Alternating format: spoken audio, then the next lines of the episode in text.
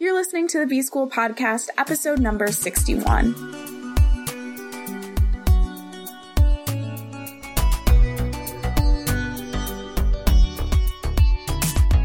Welcome to the B School Podcast. I'm your host, Taylor Elyse Morrison, and I'm sharing my journey of learning, unlearning, and growth in the hopes that you can do the same.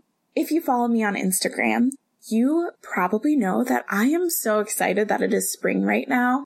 There is sunshine. I can hear birds. I just feel like everything is coming back to life. I feel like my dreams are coming back to life. I feel like my energy is coming back to life. I feel like even just seeing people on the bus or walking around my neighborhood, everyone just has a little extra pep in their step. And I know around springtime, we talk a lot about the idea of spring cleaning. So this week's theme is going to be spring cleanse. And I wanted to start this week by exploring where this idea of spring cleaning or cleanse came from. And so I did a good old Wikipedia search and I noticed that it came from these ceremonies or these celebrations that could be religious or cultural in Passover. So in the Jewish tradition, it was traditional to like ceremonially cleanse the house, get everything clean to prepare for Passover. With Persian New Year, the same thing. Like before they're starting their new year, they're getting all the dirt, cleaning the curtains, every single thing to start fresh and to move into the new year with a clean start, a literal clean start.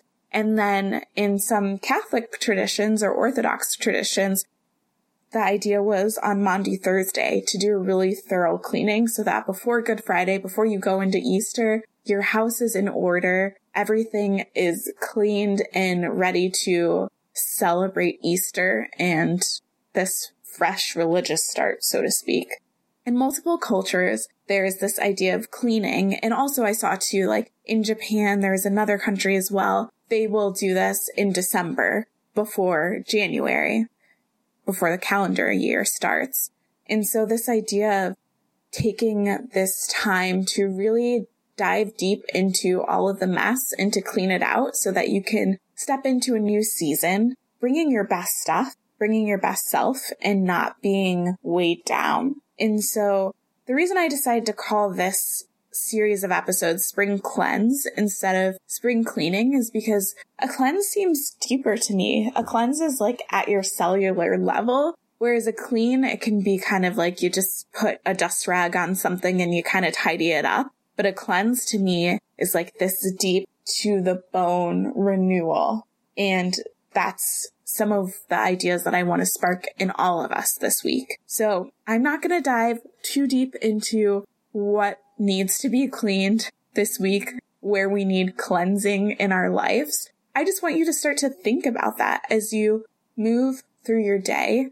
Notice if there's a place where you could use a cleanse, where there's room for something to have this deep clean, this renewal as you move into this new season of the year.